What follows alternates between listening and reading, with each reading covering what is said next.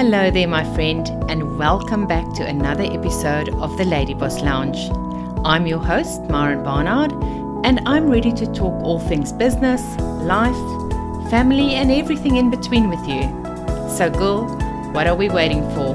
Let's get started.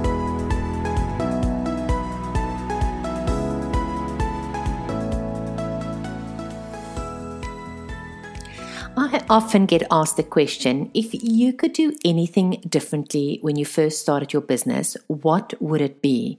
And without a doubt, I wish that I started building my email list from day one. I really didn't understand the importance of an email list. And now that I do, I just wish that more people would understand that your email list is probably your most valuable asset of your whole business. Now, another question I often get is But as network marketers, we don't need an email list. Surely the company sends out all the emails on our behalf. So why do we actually need to have an email list? Well, yes, that is true. But building an email list is not just about having your current customers on your list, it's just as important to grow a list of potential customers. So let me ask you this question What are you going to do once you run out of your warm market and have no one to contact anymore, where are you going to find people to talk to? Are you going to walk around the malls and hope to bump into someone that might be interested in what you have to offer?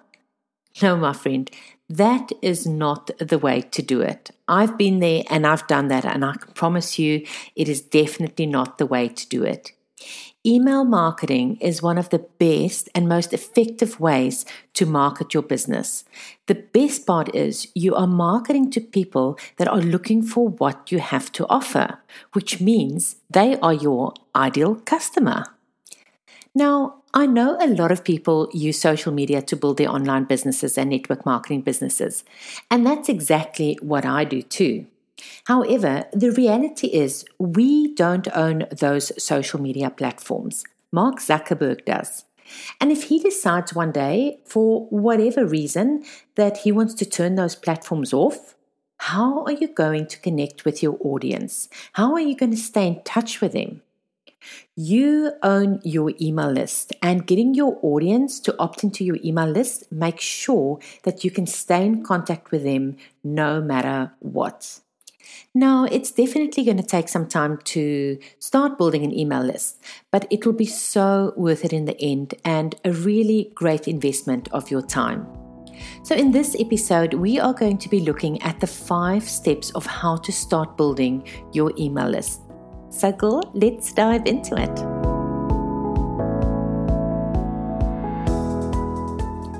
So, firstly, let's have a look at how not to build your list yes, there is actually a right way and a wrong way.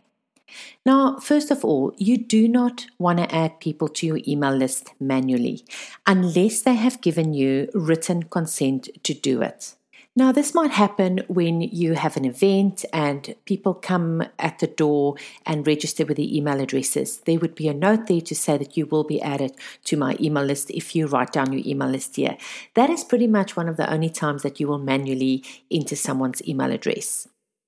And secondly, please do not scroll through Facebook groups for people who have given out the email address in um, someone's reply on a post. You know, often in Facebook groups, people will make a post and it said, if you'd like that, you know, please leave your email address and I'll send it to you. And then people go in there and they copy all those email lists and add them to their list all this will do is make people annoyed and they will remove themselves off your list and never buy from you. You know, there's a certain type of integrity here. And if they know that you're doing that, the chances they'll buy from you is zero because you've already left a bad taste in their mouth. Now, this has happened to me personally more tam- times than I would like to think about it. And I have never bought anything off any of these people.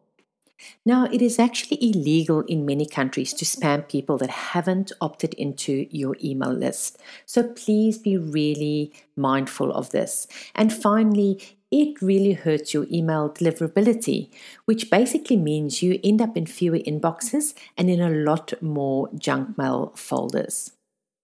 Now, let's have a look at the right way to build your email list. So, there are basically five steps that we're going to go through.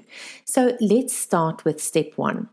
The first thing you need to do is you need to sign up for a CRM or a customer relations management system. Now, when I first started out, I used MailChimp because it is free for the first 2,000 emails and it's a great place to get started. However, as your business grow, you can look at some more advanced options like ActiveCampaign, ConvertKit, Aweber, um, or even Flodesk. So let's look at step two. In step two, this is where you want to create a free opt in or a freebie or a lead magnet to build your list. Now, a free opt in or lead magnet is something you offer your audience in exchange for their email address. So, for example, this could be a free ebook or a workshop. It could be like something like a webinar or a mini course. Um, it could even be a quiz. Now, it should be of great value to your audience. So, that is a no brainer to them to hand over the email address in return for your valuable content.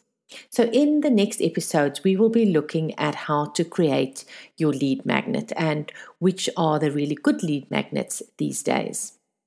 Okay, so let's move on to step three.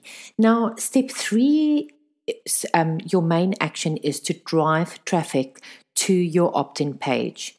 You need to drive traffic, traffic to a landing page where people will sign up to get your lead magnet. Now, you might be asking me, what is a landing page? Well, it's a page that is specifically designed with one goal in mind, and that goal is to get a person's email address. Now, this landing page will have its own URL that you can use in your post when talking about it to get your potential customers to opt in and join your email list. Now, you essentially want to make this page as simple as possible so that there's no distractions that would take them away from this main goal. You also want to include a few lines or bullet points of copy that tells the reader what they can expect from your lead magnet. Now, in step four, we want to stay in contact with the people that have opted into our email list. So it is all now about building a nurture sequence. Most small businesses owners will start building an email list, but then they never do anything with that list. Then, a couple of months down the track, they'll run a promo or a launch and they'll email the list then. But it's too late then. The people who signed up aren't as hot as they were when they opted in. So they might even have forgotten that they have opted in and report you as spam, which means you then end up in people's junk mail folders and in fewer inboxes. So, in order to stay in front of mind, you need to use a nurture sequence what is a nurture sequence? All it is, it's a series of emails that you send automatically when someone signs up to your list. Now, how many emails you send and how far apart is something you should um, you can decide and play around with. But generally speaking, three emails over the course of say a week works pretty well. Right now, in step five, we want to continue to email our list weekly. This is such an important step and forgotten by most business owners. Once you get them on your list and the email nurture stops, you want to continue emailing your list at least once a week. Email them anything of value or content you know they will find interesting. It's kind of a give, give, give, and then ask kind of mindset. You know, you give them lots of value before you ask for a sale. So, the type of things that you can send them, if for instance you're in the health industry um, or the health and wellness space, it might be things like a recipe, or maybe you want to send them a testimonial, a before and after, or even something like the benefits of, say, incorporating yoga into your daily routine. Or maybe it's why drinking three liters of water a day is good for your body. The idea here is to build up a relationship with these people that have um, signed up for your email list. You want to build that relationship, build the trust factor with them, and start being and showing them that you are an expert in your industry. You are an expert in what you do, and that you've got some great information that you can give them before you actually ask them for the sale. And that, my friend, is all there is to it. email marketing is pretty is a pretty easy topic, but it's so often overcomplicated by small business owners. So just try to keep it as simple as possible. And if you haven't already, go out there and start building an email list. That is it from me. If you enjoyed this episode, I would love for you to take a screenshot right now, share it to your Instagram or Facebook stories, and tag me so I can personally thank you for listening. Until next week, go and make an impact because there's someone out there right now waiting for exactly what you have to offer, my friend.